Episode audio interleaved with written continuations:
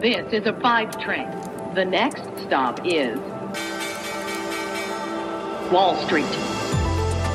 Guten Morgen und hallo zu euch nach Deutschland. Herzlich willkommen zu Wall Street Daily, dem unabhängigen Podcast für Investoren.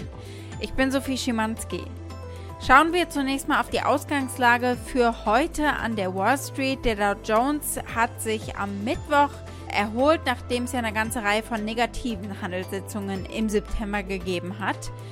Der Index stieg um 236 Punkte oder 0,7 Prozent und der S&P 500 ist um 0,9 Prozent angezogen und auch der Nasdaq Composite, der Tech-Index, hat zugelegt und war im grünen Bereich mit 0,8 Prozent. Wir hören gleich einige optimistische Strategen äh, zu dieser Ausgangslage für den heutigen Tag.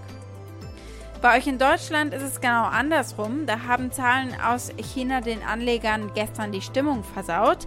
Der DAX schloss fast 0,7% im Minus bei 15.616 Punkten.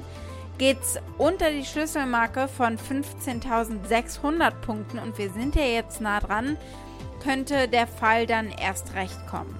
Und damit zu meiner Kollegin Annette Weißbach an der Frankfurter Börse. Wir gucken uns heute die möglichen Auswirkungen der Bundestagswahl auf den Aktienmarkt in Deutschland an. Ansonsten gibt es heute diese Themen. Wir gucken auf JP Morgan mit ihrer Aktien- und Wirtschaftsprognose. Dann blicken wir auf das Pharmaunternehmen Pfizer und äh, die Marktbewertung im Vergleich zur Marktbewertung von Moderna. Ein kleineres Unternehmen, aber offenbar mit mehr Wachstumspotenzial.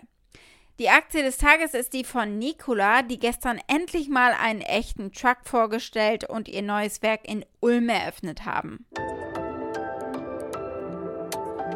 Soweit die wichtigsten Themen der heutigen Ausgabe. Als Pioneer hört ihr die kompletten Folgen in unserer App oder auf unserer Website thepioneer.de. Wenn ihr noch kein Pioneer seid, könnt ihr euch da direkt anmelden. Damit unterstützt ihr unabhängigen Journalismus und ihr haltet unsere Angebote werbefrei.